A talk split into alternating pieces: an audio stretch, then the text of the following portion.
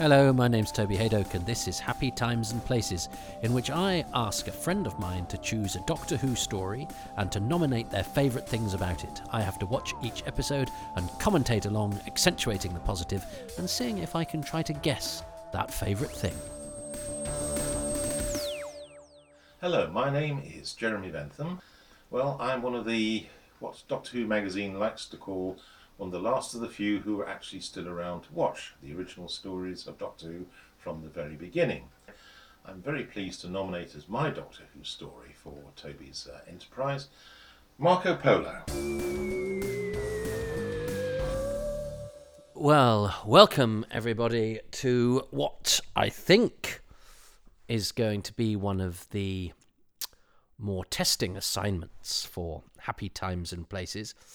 Although I would like to just uh, redraw your attention to the introduction you just heard by Jeremy Bentham. That was a cut down version. To listen to the whole thing, uh, do go back to episode one, where he gives a lovely five minute intro. Uh, I think he's going to be a very erudite customer, which is great, which is one of the reasons uh, I asked him to do it. The other is because he is a fan of Yor, and I have great respect for those people that were there in the early days of fandom showing us how it was done, tracking down a lot of those people that, uh, you know, were gone by the time that we were doing what we're doing now with the DVDs and Blu-rays and getting those people on record. And in Jeremy's case, you know, um, didn't even you know mention the In-Visions and the and and, and yeah, the sort of really sort of scholastic uh, and professional approach to um, chronicling, you know, the early years of Doctor Who. Uh, yeah, as I say, they sort of showed us how it was done, how to do it. Uh, so I have a lot of respect for Jeremy, um, and I and he and he said uh, he said I'll, I'll, see you, mate, at the end of the last episode, and that that gave me a little frisson um, of um, I was I felt a little bit proud of that um, because uh, I'm still a little boy in the countryside, uh, poring over Doctor Who the early years and all of that uh, that fascinating stuff. It was a window into a, a, a, universe, finding out the behind the scenes stuff or the history of Doctor Who. And it was a window opened by Jeremy and his ilk. Um, I mean, it was my lifeline outside in the country in the middle of nowhere, youngest of four, the others, you know, a bit of a gap, uh, mum on her own. So I was pretty much left to my own devices and I needed an escape. And I escaped through that window into the the past of Doctor Who and behind the scenes of Doctor Who. Oh, and uh, uh, and, and part of me has always stayed there. so uh, I'm grateful to Jeremy. I'm grateful to you for listening to this, and I hope for for many of you this is a journey. Um, you know, to Cathay that uh, you've probably taken uh, as infrequently as I, because it's one of the sort of least available, really, of the of the stories. Just in the sense that there's you know, yeah, there's the uh, the CD with narration and uh, recons if you can find them, but um, oh, and a cut down version isn't there commercially available on the beginning box set. But um, I think one of the interesting sort of strengths of Marco Polo is the fact that it decides that it's a it's a long story. It's a seven part epic. Let's see if there's any padding. Let's see if it uh, could afford to uh, lose a few pounds. Uh, I'll tell you what would help you to lose a few pounds is trekking across the desert on foot. Uh, so let's see what happens uh, uh, as we play the tune of the Singing Sands. And I'm going to press play in three, two, one.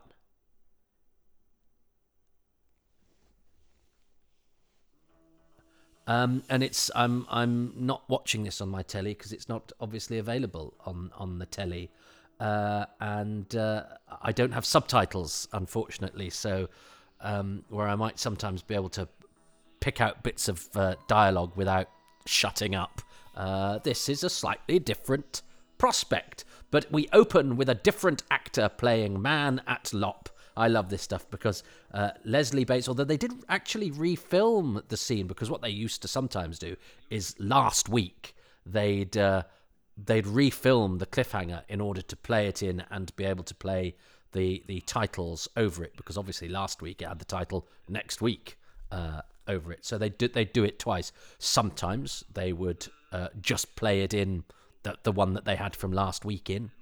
Um, but there's an episode of the Daleks where you can tell it's the one where they find out about the fl- the, the fluid link that they've left it in the city. You know, the, the recap we see next week is different from the episode ending, but it was recorded last week because then they didn't have to build the set again and all of that sort of thing.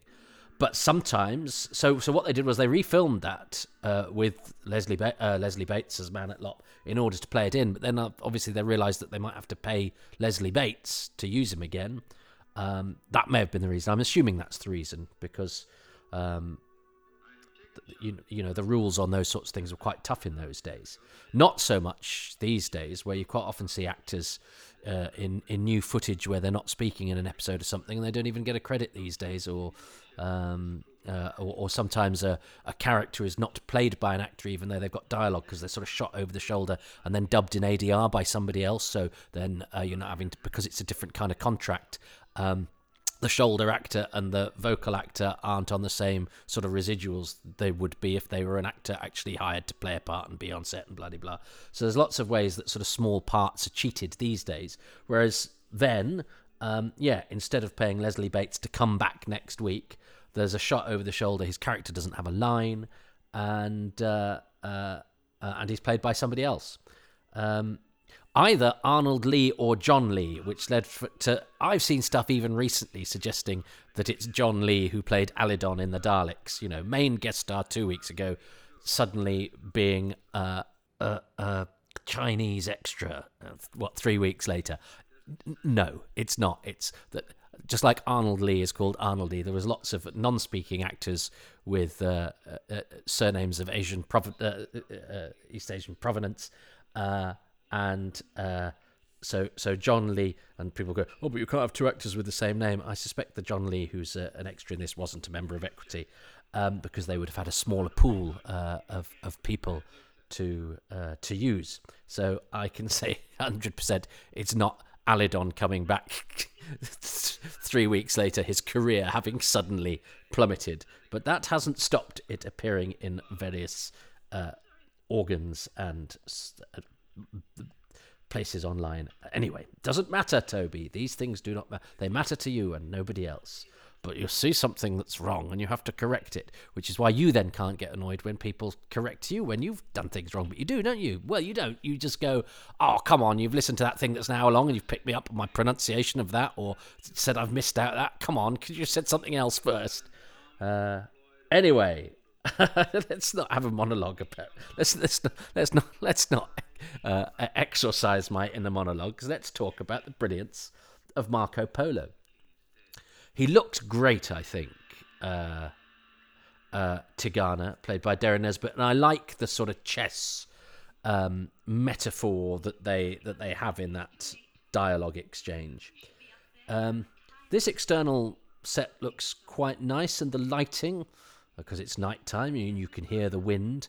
I I do worry that this might be an episode where the visuals might be slightly compromised because I think the sandstorm was done a bit like the snow was done in uh, the Seeds of Doom, where it's a sort of an electronic sort of overlay um, over the picture, which always looks a bit phony. Um, but uh, the, ah, no, and of course, this scene with Barbara and Susan, I love the lighting on it. I can't choose the lighting. Jeremy chose that last week. I mean, I like the fact they're in sort of night gear and slightly darker clothes. It, it just seems because of the length of this and the costume changes, and you and you and you, and you feel that they're with Marco's caravan for a long time, and they you know they sleep over and they travel for months, don't they? Uh, I, I love the feeling of this. It's quite unlike almost any other Doctor Who story in that it's it's quite happy to show us taking a, a, you, know the travelers taking a long time doing this. I like this scene, um, but it was originally I think this was a scene between Doctor Who and Susan Foreman. But where is Doctor Who this week? You think, oh, Hartnell's on holiday. No, he's not. He turns up at the end, uh, and it's that beautiful um, thing because we we get quite used to it, don't we? Watching sixty two now when a regular's not in it for for for a week. But that's not what this is. Hartnell was ill because there's a I think there's a letter saying hope you get better soon. So I think he must have only come in for the for the Friday and the Saturday. Uh, sorry, the maybe the Friday's recording. Um, uh, no, the Saturday recording, whenever it was they recorded it, um, and perhaps the camera rehearsal the day before. But he basically had the week off and came in to come and do his one scene that he does at pretty much the end of the episode. So they could sort of do without him all week because he wasn't feeling very well. Um, and they had to go, okay, well, we've got to rewrite the scripts. Um, fortunately, he wasn't in it that much anyway. But um, it, it means that, you know, they're making the show on the fly. And of course, you know, it's. I, I remember in um, Doctor Celebration, it was Jeremy Bentham, of course, wrote about. Um, I think in his in his write up of one of the stories t- talks about you know when the regulars have time off, and Susan Susan Carole Ann Ford has a couple of episodes of uh, the Aztecs off, but she's there because she's on film. Uh, ditto William Russell in The Reign of Terror. He pre-films his contributions to a couple of the middle episodes. Jacqueline Hill actually isn't in uh, a couple of the episodes of the Sensorites, and William Hartnell, and it said says in Doctor Who Celebration, in a move that would be unthinkable today, is completely absent from Keys of Marinus uh, three and four, and that is kind of completely unthinkable today. Except, of course, today we then got used to the Doctor-lite episodes, like uh, like Blink and. Uh, uh, and turn left and, and things like that. So suddenly, a, a thing that seemed like a relic of the old days that schedules meant that we had to lose our leading actor meant you did suddenly get Doctor-lite episodes, which suddenly started to remind you of things like Star Trek: The Next Generation, where Captain Picard, you know, wasn't in the episode much because it was a Doctor Crusher episode. But you go, yeah, yeah, but you wouldn't do that with Doctor Who because it's it's Doctor Who. And then of course you learn about the '60s and you go, actually, there were loads of episodes that hardly had Doctor Who in because although they never were quite as blatant as as with Keys of Marinus three and four. I mean, in things like the the Time Meddler two, you know, he's in the beginning of the episode, or he's a voiceover. Um, ditto the massacre episode, he's he's pre-filmed, so that they don't really after um, Keys of Marinus um, ever go. Well, we can do without the Doctor for two episodes. They they at least try and sort of cover it up artfully. Um, but here, it's not. That's not what this is. Here, um, yeah, on the fly, they have they've suddenly lost their leading actor for most of the week's rehearsals, um, and they just they just adapt. Um, and I don't think I don't think the story loses anything because of it, which is interesting because it is you know the show is called Doctor Who, and the Doctor is the main character, and yet he's the first regular to to sort of disappear from an episode. Um, but it's it's a testament to the strength of actually not only William Russell, Jacqueline Hill, and Carole Ann Ford, but actually Mark Eden and, and Derren Nesbitt and Zienia Merton, who already, I think, this story feels like it has its sort of new set of regulars. They already they they feel like an ensemble. They're all on this journey together, um, and this this this sort of bond of sort of respectful mistrust that Ian and Marco have between them is is is not like a a, a guest character and a regular, uh, you know, facing off. It's it's more like sort of, sort of two two two heroes in their own series with their own slightly different agendas. And that's I think partially because Mark uh, uh, Mark Eden is is very good, but also because he's very dashing. He's a good looking leading man. Um, he's got he's got exactly the right presence. Um, and Susan and Ping Cho are having a little adventure, and I love that. Um, it's odd. I, I, lo- I love Carole Ann Ford when she's the alien, mysterious Susan, but here she gets to be the sort of slightly girly, teenagey Susan, and that kind of works uh, as well. It's only when she has to be scared of shrubbery that there's a problem with Susan, I think, where she has to trip over. Um, but but having a mate in this, I think, I think there's a really lovely ensemble feel. Uh, that that as I say, that stretches to the guest cast beyond the regulars. And again, I think here in this episode, there's only three credited guest actors, and it's it's Marco Tegana and Ping Cho, uh, which for a story again that you think of as being an, an epic, a populated epic, um, is a is a is a nice little sort of sleight of hand. It makes you think it's a bigger story than, and because it gets big later on than it than it actually is. Now, whether that would have had that effect on the audience, because of course they don't they don't know the story as a whole. Whereas uh, when I came to it, you know, I I I came to it with the knowledge it was seven parts long and it had quite a big cast. So that's obviously I'm very much looking looking back on that idea. but that's okay. I can only take as I find. Uh, this is beautiful nighttime stuff, and it will have been done on a very simple, small set. Um, and as I say, with the sort of electronic uh, overlay. But I love that. It's a very poetic idea again, isn't it? About the singing sands and all the dialogue about them and the you know like sirens luring people uh, to their to their deaths is is is really sort of poetic and interesting stuff. Um, I li- I like the sort of lyricism uh, of John Lucarotti scripts where you know. Uh, uh, uh, a, a, chess match is, is more than actual chess match. Um, you know, dangerous sandstorm is slightly more than that. It's it's not. It's the echoes of the gods. It's the sounds of the. You know. It's it's it's. It, it, it has a it has a presence and a role and a backstory, or or, or, or, or there's discussion about it within the drama that takes it beyond what it just the, the the one thing that it is on on screen a chess match or a sandstorm or whatever and and that's good writing that's you know that's everything having a purpose beyond its primary purpose, unlike a drama where you know where people basically you know say what they think and it does exactly what it says on the tin. Uh, that, that's you know that's that's that's level one writing, if you like. Um,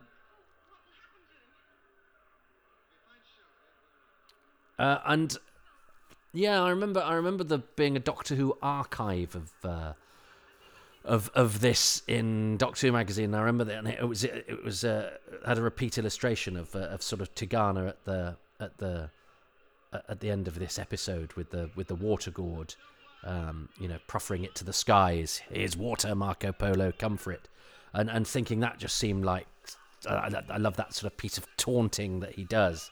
Um, and and I was you know amazed that they'd got that photo, and then I was I've been ama- constantly amazed at how many photos they have of this production without having the thing itself, and yet a lot of this is quite unfamiliar to me because I've I've I've seen the pictures, but I've not uh, I've not experienced the action so much, and of course this is this is all quite difficult to discern because it's um, but I uh, because it's because it's action um, but but I but but the the sound the soundscape is very effective because it's it, again it, it's been set up as this idea that um, you can't trust your ears because within the sandstorm the sounds refract in different ways. And so um, uh, you know pe- yeah people are lured to their deaths or whatever. So um, but of course we know that this is this is Ian uh, calling out to uh, to Susan and Ping Cho. And of course, oh yes, and then and and Tegana appears over the hill, and that was pre-shot on film. Um, over Tegana appearing over the sand dune. Um, so he comes and rescues them. Interestingly, after my monologue last week, uh, which I hope wasn't ill-advised, um, I hope not. I hope not. Um, uh, there's been a report about uh, an Italian opera um, which in 2022 has used blackface, and you go, that is absolutely ridiculous and appalling, and there's no excuse for that. Uh, and having spent last week, we, last episode, me scolding modern people, going, "There's no point telling off an old television program or, or getting or, or, or, getting on your high horse about morals you can't possibly quantify or understand uh, with, without the context. And context is important. Um, and no, Waris Hussein probably isn't a racist. Um, uh, and, and the dispensation of that sort of criticism, which is uh, all too quickly thrown out by, uh, yeah, I'm going to sound old now, young people today. Oh, I, I talked about all that last week. I, then that report comes out, and you get loads of people, probably of my age, going, well, nothing wrong with that. Should just be the right person for the job. And you think, well, if you think the right person for the job of playing a black character in a play is somebody that isn't a black person, then what are you saying that all of the black actors that could have done that wouldn't be good enough actors? What what does that say? Um, or, or opera singers or whatever.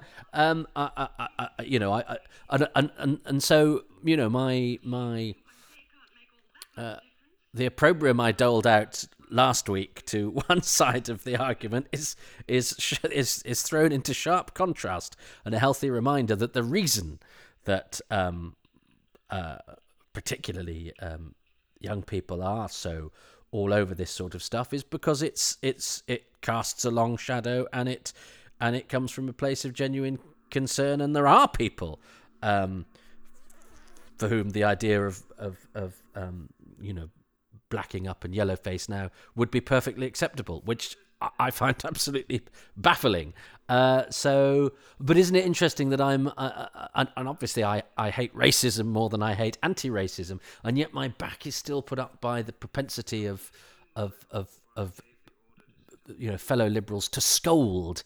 Um, but that's partially maybe because I'm an older person and I've got two young sons who who will occasionally scold me and that makes me feel very defensive. So maybe when I see people doing a bit of scolding, I'm I'm reacting to my own automatic reaction. So it's always worth it's always worth being aware of where you yourself are coming from and and being prepared to go, well, uh,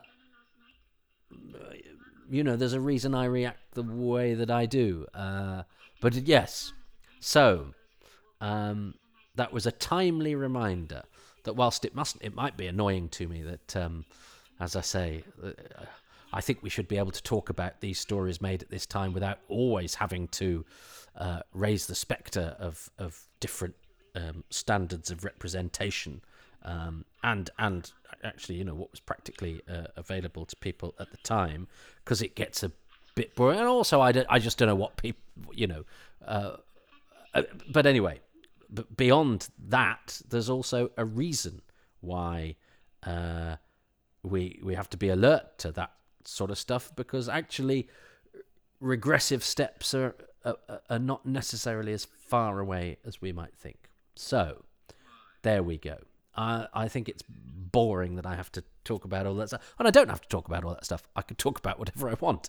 Uh, but um, it is something that it is something that makes me think and consider. And I think one should always be aware of one's own pot- potential to be wrong. Um, but also, I'm slightly defensive because I'm aware that this is something that goes out and people listen to. And if somebody wanted to, with um, ill grace or um, or, or assuming the worst, you know, twist the nuance I'm trying to bring to these arguments. Say Toby Hadoke thinks that Yellowface is all right. He's another racist. You know. So um, I suppose that's where that comes from. Uh, anyway, interesting. Um, I like Derren Nesbitt's performance. I think I think his his you know again again you wouldn't you wouldn't cast him today, but uh, f- from what we had in and I, and actually Waris Hussein or whoever whomever um, filling the background uh, with with genuinely, uh, you know, with with with with, with non-made up actors um, or non-act, you know, supporting artists uh, is uh, means means at least the the the the sort of crowd scenes are, are would will be would be would be less offensive than they potentially could have been. Um, uh, it would. It, I, I, I, I mean, Barry Newbery was a, was a great designer, but we know that external scenes set uh, set within a BBC studio um, are always a little bit of a compromise. But these this stuff inside the tents looks uh, looks absolutely amazing. Uh, and there's Zohra Sehgal at the back. She comes back in the Crusade. She's not credited in this, um, but uh, as as uh, as Ping Cho's sort of assistant lady, she lived to be 102 uh, and was an experienced uh, movie actress by the end of her time. But she also she also uh, gave Zienia Merton a, a, bit of coaching for a special moment that comes up uh, in the next episode. But uh, yeah, she uh, I think she lived to be about 102, uh, a heroine of the uh, of the big big and small screen.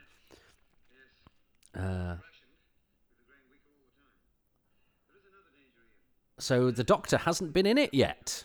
Uh, and but this is this is a, a, another of those examples of a lot of the drama is coming from the environment. Now, it's it's being slightly twisted by the machinations of Tegana, but that's what makes him rather a good villain. Is that he's um, he's he's sort of beavering away behind the scenes to turn what is available to him to his advantage.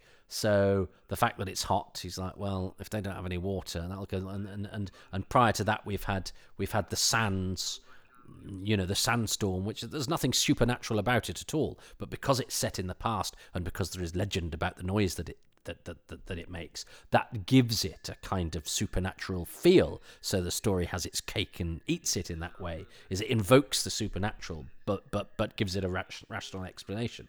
Um, so you could be scary and believable, which is great, and also something that has uh, a, legend attached to it is always just a little bit spookier because legends are evocative of, of the past, and this is the past itself already. But if if people in the past are talking about legends and you know that because because we're detached from those people because because you know the people that spun legends by the time that we read them are, are all long dead themselves. That gives it uh, a, a special kind of haunting quality because anything that, that, from folklore or whatever is by its nature got an extra spooky dimension because yeah f- folklore was established by people themselves now long dead.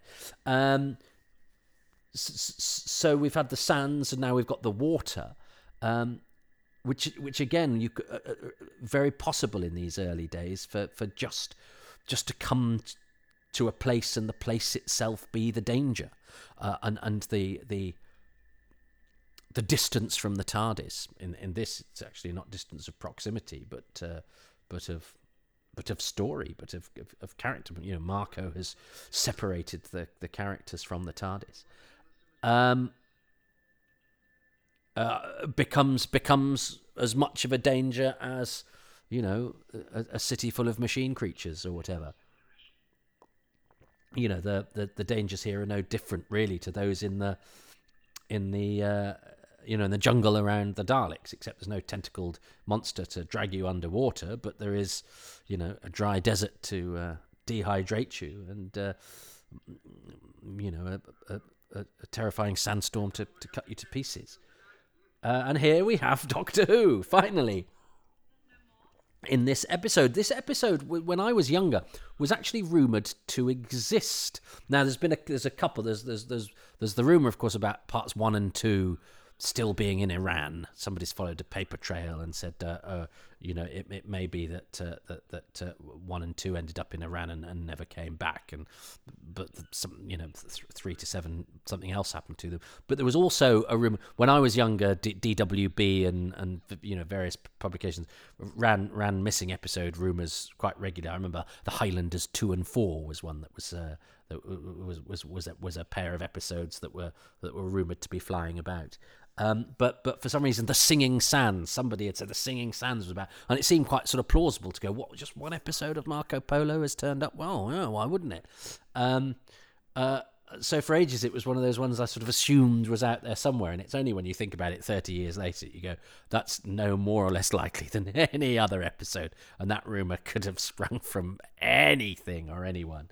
Um, I mean, in my time, I've probably heard of rumors of almost every single um, episode of Doctor Who existing somewhere, except bizarrely, probably Galaxy 4 episode 3 and the Underwater Menace episode 2, which was the, the, the, the, ones that did turn up pretty much the most recently. no, they they turned up before um, Web and Enemy, didn't they? But uh, um, I've still still got some great hat action going on. Um, I mean, they do look like lampshades, don't they? Um, it's a nice looking set this with the exterior of the caravan and uh, and they seem to be suggesting the heat quite nicely with the sort of you know Ian's open shirt and, but I don't think enough has been talked about the hats of Marco Polo because I'm seeing some pretty good hat action and, and a lot of these hats aren't in the pictures thanks to the telesnaps uh, I, I think I'm much more aware of the the lampshade hats he's got a wonderful voice, hasn't he, Mark Eden? Um, and he was a beast in Coronation Street. Uh, but uh, I know that uh, you know Waris Hussein cast him because he was so handsome. Oh yeah, without water, the doctor's not going to last for twenty four hours. yeah, and I and, and I love the way these two sort of take each other to to one side to sort of weigh up the different aspects of the drama. Um, and here we have the, the famous scene of, uh, and this is brilliant because I love it because we all know what it's like to be parched, uh, and this is you know parched turned up to eleven because he's been you know in the desert, and, and we and we know that our heroes are there licking their dried, cracked, arid lips uh, as this guy you know drinks deep, and then that's such a cruel thing to do, and you know it's not a traditional episode ending by any stretch of the imagination, but it's a it's a really effective one uh, because yeah um, it's it's a it's a it's a more subtle and sort of characterful way of, of sort of saying they're doomed. Uh, you know, more traditional would be to have you know everybody lying in the sun, going, "If we don't get water soon, we shall die." I think it's it's much to then have, to see the villain sort of taunting uh, our heroes, even though they can't hear him. I, I think is uh, I think is a is a nice piece of writing. It's uh, he's a very good writer, John Lucarotti. It's uh, I, I think he um, I, I, I think there's a there's an there's an intelligence and a lyricism and a and a and a and a, and a, and a, a, a gift for character, but also all that stuff I talked about about um, things meaning more than just what they do dramatically. So there we are. I'm sorry I went into another segue about um, um, you can you can you can you can you can be like it's just like you can date 70s Doctor Who from uh, uh, the you know its propensity to have dodgy CSO. You can probably date uh, Doctor Who discourse to the uh, 2020s by uh, having um, a, a stuttering middle-aged guy uh, trying to address the culture wars either in as apologetic and liberal a way as he can. Hello, that's me. Or or doubling down and being being awful as we as we see all too often on on social media. So um, I just think everybody should be nice to each other. But I also think. Uh, I'm, as I say, scolding. I don't think looks good, especially from the young. I mean, sorry, the young, but you don't know how to do things. um, but um, scolding, uh, and, and and I think again, d- wasting your time, sort of wagging your finger at at uh, something morality from from 50 years ago is is a is is is a bit like telling them off for not being able to, to use a microwave um, uh, I think I think I've used that. I think I may have used that analogy last week. Anyway, let's not go any further with that. Um, but as I say, the reason I addressed it again this week is because there's been a reminder for all my reticence about the the scolding. Um, things do still happen in this day and age that show that we haven't perhaps made the progress that people like me might think we've made because I, I see the progress that we have made and I maybe because I'm a you know middle-aged white guy I'm I'm blind to uh, things that are still happening that that that and I'm aware that there are still changes that need to be made and progress that needs to be made so I am a, a, aware of that but perhaps there are some areas where that happens where I where I don't notice and I've got to be I've got to be cognizant of that because uh, you must should never rest on your laurels, and you should never think you know it all.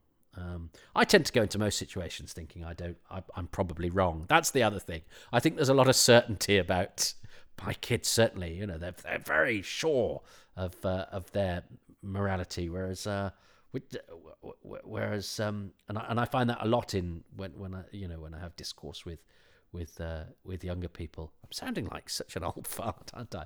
But there's a real sort of certainty. Whereas I don't know if it's as you get older or no, because I think I've always been, you, you know, I'm, I'm, I've always got one eye on the fact that I could be totally wrong. So, so, so, you know, hedge your bets a little bit. But that might be then me being a little bit mealy mouthed and just wanting to please everybody. And actually, real progress is made by people who are sure of themselves and who do crusade. So, yeah, it's difficult and it's interesting and it's got all to do with Doctor Who. And probably everybody's listened to this is really disappointed. And I'm sorry. Uh, I will talk about Margaret. Let's, let's make up for it by handing over to a very interesting guest who is Jeremy Bentham who's going to tell us what his fa- oh I haven't cho- well it's good because I have to download his uh, his video actually. Uh, I have to choose uh, my favourite thing about episode two. Well I like the fact that the environment itself is is the danger. I like the fact that the guest characters already feel like part of an ensemble sort of cast. And, and, and, and, and, and this whole world is is the only world that we're in. I think that's really in, you know we're we're you know two two weeks ago they were you, you know wielding scissors to each other and talking as though they, they were slightly drunk um, uh, to, as, as some stock music uh, echoed around the TARDIS. Uh, and now we're in, you know, the the, the Gobi Desert or wherever, um, with with a new group of friends slash enemies. Um,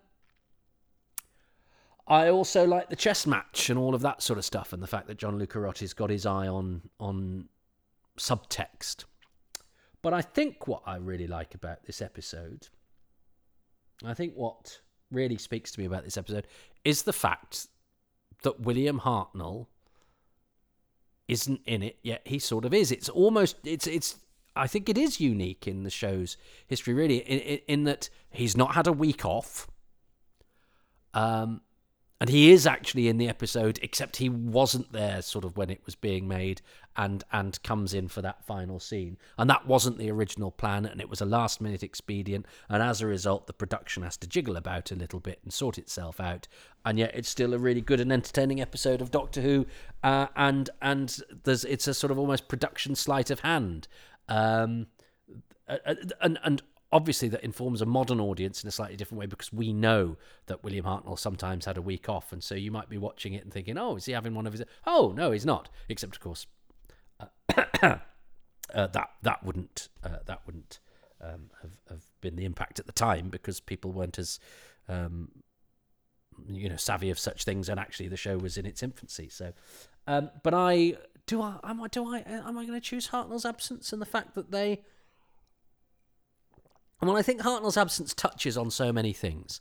It touches on the fact that the show has such a strong core ensemble and that uh, William Russell is such a great sort of de facto leading man when he needs to be.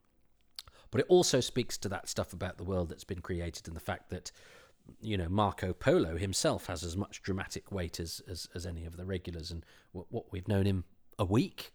Um, it also speaks to the production and what the team had to do and how this show was made and how everybody just had to adapt and get on with it and do something a bit different uh, uh, because suddenly the leading man is taken ill. Um, so yeah, because of because of the little ripple effects it has to every sort of part of the production, and that are all positives, bred from a, a negative. Our leading actor isn't available. I'm going to point to, yes, the absence of Hartnell and all the things that it creates. Uh, not because, and this is not because William Hartnell is not good or brilliant or wonderful. He is all of those things. Um, b- and yet, in spite of that, his absence also creates stuff that are good and brilliant and wonderful. And I like that scene between Barbara and Susan that wouldn't have happened uh, had it not been for the fact that the guy that was originally supposed to be in it is uh, in is in his cottage in Mayfield, Surrey. I think was it. Don't write in. Right. Uh, let's see what Jeremy Bentham says. Uh, I'm loving Jeremy Bentham's contributions, by the way. For the Singing Sands, best aspect of the Singing Sands, I've chosen sound design, uh, something which Doctor Who as a series was tremendously accomplished in achieving, particularly during the 1960s. Now, special sound isn't just uh, the music that would have been supplied by the composer Tristram Cary. We're also talking here about the special sounds, the, uh, the uh, special effects, stock music, any recorded sounds that have to be all played in on the night live during the taping of the episode. And you think about the orchestration that's required to do that, it's quite a considerable challenge to rise to. And I guess no more illustrates this better than the sandstorm, sandstorm scene in The Singing Sands, which transitions from an incredible period of quiet, highlighted by the tinkling bells of Tristram Cary's soundtrack, to the stock sounds of a horse whinnying to convey the silence of the atmosphere, before gradually you start fading up the pre recorded track of the sandstorm, which then segues into the storm itself, where William Russell goes somewhere off screen to do his Susan ghostly voices that uh, are meant to sound like the, the sands themselves doing their named singing. And all of that takes place live. As far as I can see, there was not a, a, a, recording pause, an error, or anything like that. It was all done in one take, which is absolutely staggering. So, this is really an example of Doctor Who really being all right on the night. Uh, yeah. Well, it's funny because when I wrote that um, article for Doctor Who magazine, I, I, I contacted Brian Hodgson because I thought, uh, you know, he, it, it, it was a great opportunity to, to highlight his uh, his contribution to this period of Doctor Who. He didn't actually remember much about how they did the Singing Sands, but um, it's, it's but, but I had that at the back of my mind when that sequence was happening, and uh, then didn't refer to any of it, which. Um, uh, surprises me because I, I would always talk about Brian Hodgson as as one of the great undersung heroes of Doctor Who. Uh, I and I think Jeremy is absolutely right in that the soundscape and the special sounds in Doctor Who have always been very, very good. I mean, I, I love the little plonky noises of the TARDIS console and the and the scanner screen going up in in the eighties. You know, that's all stuff that's familiar to me that you take so for granted, and then you go, oh no, that all had to be put in by mighty Dick Mills and and Dick and Brian Brian Hodgson uh, is does the special sounds up until the middle of the Pertwee and then Dick Mills takes over, and they're the only two guys. Uh, oh, does Elizabeth Parker do one episode? I think she might do one story. Um, but uh, I, th- I think other than that, Dick, Dick and Dick and Brian share the special sounds credit. Um, you know, for the whole of the series history, and um, Brian uh, did the sound of the TARDIS, uh, and I also contend that much as I love Dick's Plinky Plonky TARDIS and the 80s, you know, funky sounds and blah, blah, blah, I, I, I think Doctor Who in the Hartnell era sounds weird. And I don't think the show ever sounds quite as weird again. And that's again partially because I think we take space and time travel in our slots in our stride slightly more as we get used to the series. But if you, if you work through it in order, I think this there's and it goes back to what I talked about about the environment. Those jungle sounds of the alien planets that that, that Brian does, those funny little whoops and uh, caws and uh, burbles. Um, uh, and and and some of the space sounds that have a sort of strange whooping awe about them and a and a slightly zany sort of um, caterwaul and whoop about them uh, in, in a way that in a way that as we get more used to space travel we don't we don't maybe maybe we just don't notice it as much i don't know. But the, but to me i think i I think Doctor Who is a really weird show in the 60s, uh, and particularly in the Hartnell era, and more more weird than it ever is after that. And as I say, maybe that's just partially due to familiarity. And I and I mean weird as a as a compliment. Um, uh, and I don't mean sort of way out and zany. I'm I mean strange and unsettling and sort of perturbing and, and alien in the proper sense of the word. An alien, you know, the genius of of of having someone like Brian doing the sounds is that even the past eh, on terra firma on on our earth is alien and strange and and that and that comes you know and that, and that can be conveyed with the, with the brilliance of the sound. So I think that's a great choice. I don't know why I didn't invoke the sound myself. Well, it's, it's I, I am finding this slightly difficult, as I say, because I I can normally at least follow the dialogue um, with with the uh, with the um, you know, with the subtitles on, and and uh, uh, you know, so that I can I can sort of talk a bit more about what people are chatting about, and indeed, you know, the the, the what what Jeremy described there about the sounds blending from one to the other. Well, I'm I'm afraid there was no way I could pick on that as I chatted away and got uh, got bogged down in in uh, all the stuff that I got bogged down in. Well, look, it's me talking off the top of my head and trying to be positive and trying to you know trying to be positive about everything, even uh, our modern day battles that we have. Um, I generally think, you know, give people a chance, assume the best in people, and uh, try to persuade people of your point of view by by by reaching out and you know giving them the benefit of the doubt and um, accepting that there are nuance in there's nuance in their arguments, even if uh, that they're saying stuff that you don't like or disagree with, and certainly don't try and try and find try and find fault with somebody who you who who, who generally thinks the same as you, but might phrase it in a different way. But let look, that's all. That's all. That's all. It's, it's funny, isn't it? Anyway, it's not funny. It's awful. Um, but maybe it's just me. Maybe it's just because I've been spending too much time on Twitter today, and uh, my time would be better spent uh, mulling over positive things and having nice chats and doing this sort of thing. So we are all influenced by our own environment.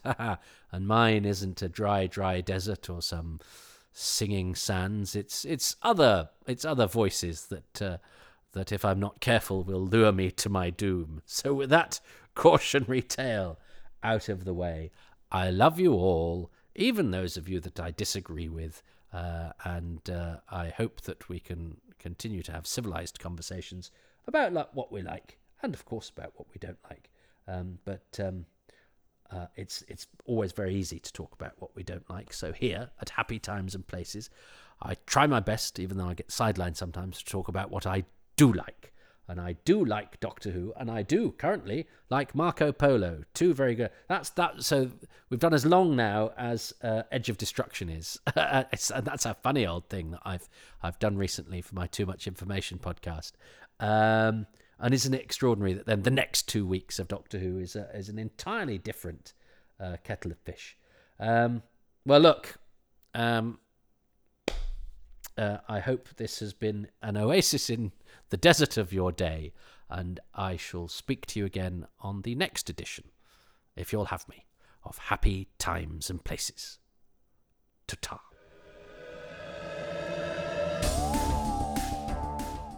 Thank you very much for listening to Happy Times and Places, which is presented by me, Toby Hadoke, and my special guest, J. Jeremy Bentham.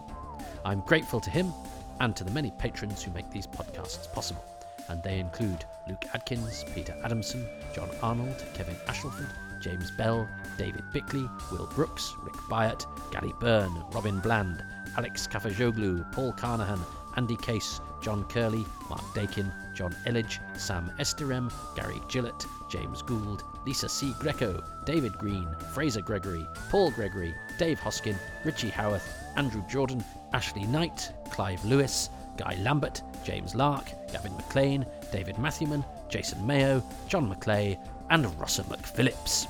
The music is by Dave Gates and the podcast artwork by Dylan Patterson.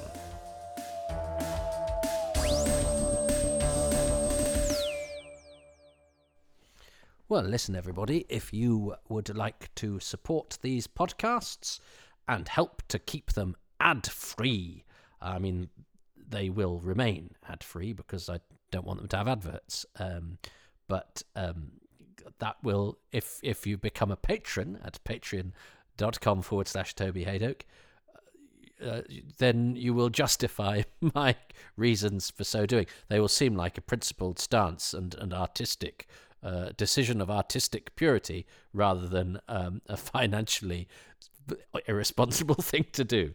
Anyway, patreon.com forward slash Toby Hadoke. you get advance releases, you get bonus material.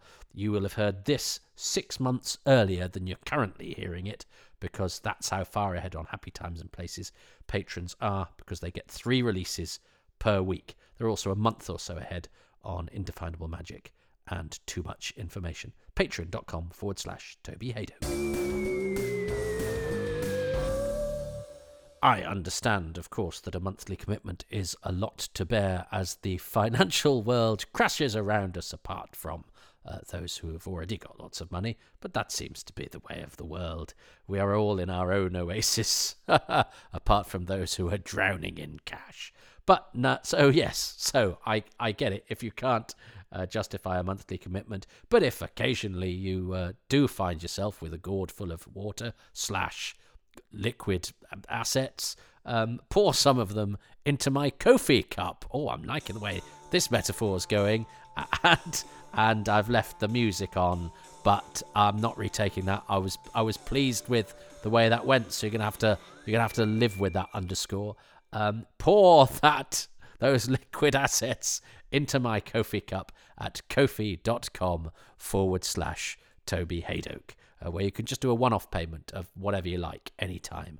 Uh, it's not the same monthly commitment as the Patreon one. The, the advantage with Patreon, though, is that if you sign up for a year all in one go, and the lowest tier is just £3, so a year in one go. Uh, would be what uh, thirty-six pounds. You get ten percent off that. In fact, you get ten percent off any tier if you sign up at Patreon for a year in one go. So there you go, Patreon or Ko-fi if you like.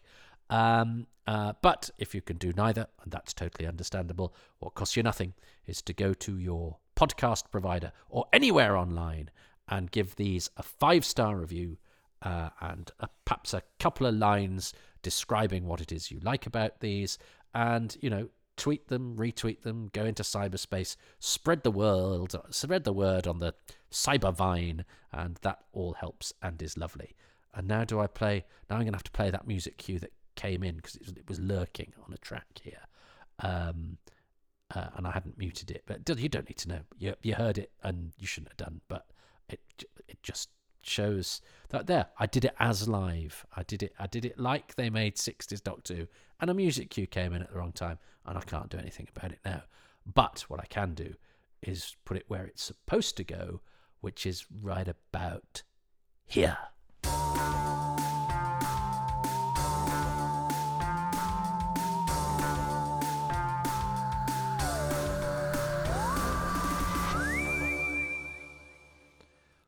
So, as a coda to this, which remember has been an off the cuff stream of consciousness, not official policy, I've been thinking about the issues raised a lot.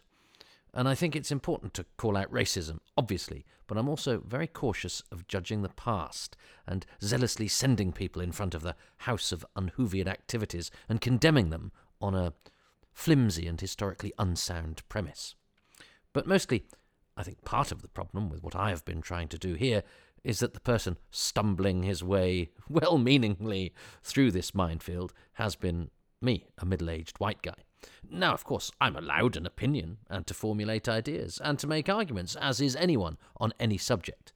But I've been chatting to an acquaintance of mine who has more experience of the issues arising from representation or lack thereof of ethnic minorities in Doctor Who, and indeed everything else. And I think that he probably has a much more interesting perspective and will be more fascinating to listen to on this subject. So, a future Toby Hadoke's Time Travels will take a break from the norm and examine this issue in a hopefully thoughtful and informed way. And unusually, I'll shut up and listen. That should be instructive. Since recording what you've just heard, though, I've been researching various actors who are used to play the Chinese characters in Marco Polo, and three of them were European Jewish actors who'd escaped the Holocaust and taken refuge in the UK, where the acting profession provided them with a safe haven and with work, where foreign was a much more general term, and so their being foreign and not speaking received pronunciation English meant that any number of non English roles were deemed in their ballpark, and therefore, in a way that doesn't translate to us now, of course, was its own kind of progressiveness because time and context are important. What is right then might not be right now, but it was there for a good reason, and so we are judgmental of it at our peril. But anyway, for a more personal and informed perspective, there will be more of this on a future podcast, and hopefully less of it on all the other future podcasts, because there's nothing worse than a well meaning Guardian reader type tying himself up in knots, is there? Look, speaking personally, I will always vote for whomever seems to be the most progressive and who doesn't discriminate against people for the colour of their skin or their gender or their sexuality. But I also worry about righteousness becoming self righteousness, and that that in itself can become problematic if it is wielded unkindly and with unnecessary zeal. Now, I don't think you can scold people into changing their mind. But anyway, I've probably overthought and overworried this, but hey ho, that's what I do. Thank you for indulging me. And uh, yeah, I think we should all be allowed to think out loud and talk about this stuff. It's important. It's only through talking about it that we reach some form of understanding. I'm getting there, but in a, in a very long winded way.